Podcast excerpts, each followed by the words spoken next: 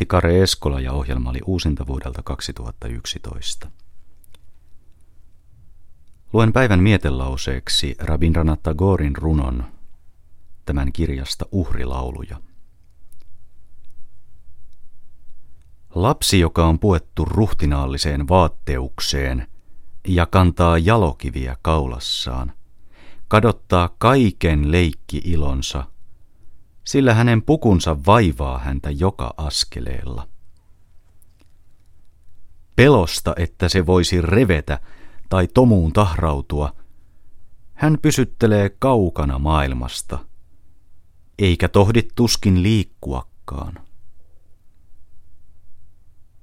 Äiti, sinun pakkokoreutesi ei ole mikään etu, jos se sulkee meidät pois maan terveellisestä tomusta, jos se riistää meiltä oikeuden astua suuren, yhteisen, inhimillisen elämän turulle.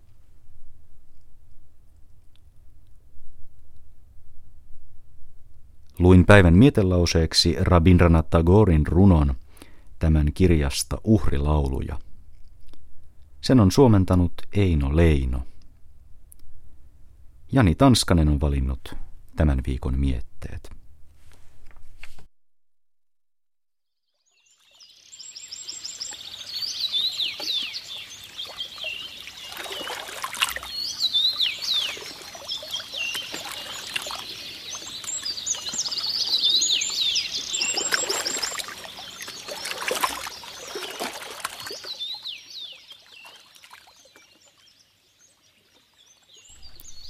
Kello on runsaan minuutin vaille 12.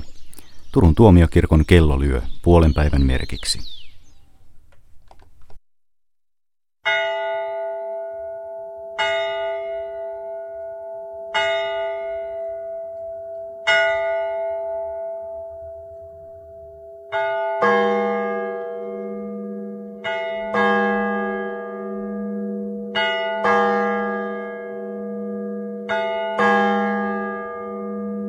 thank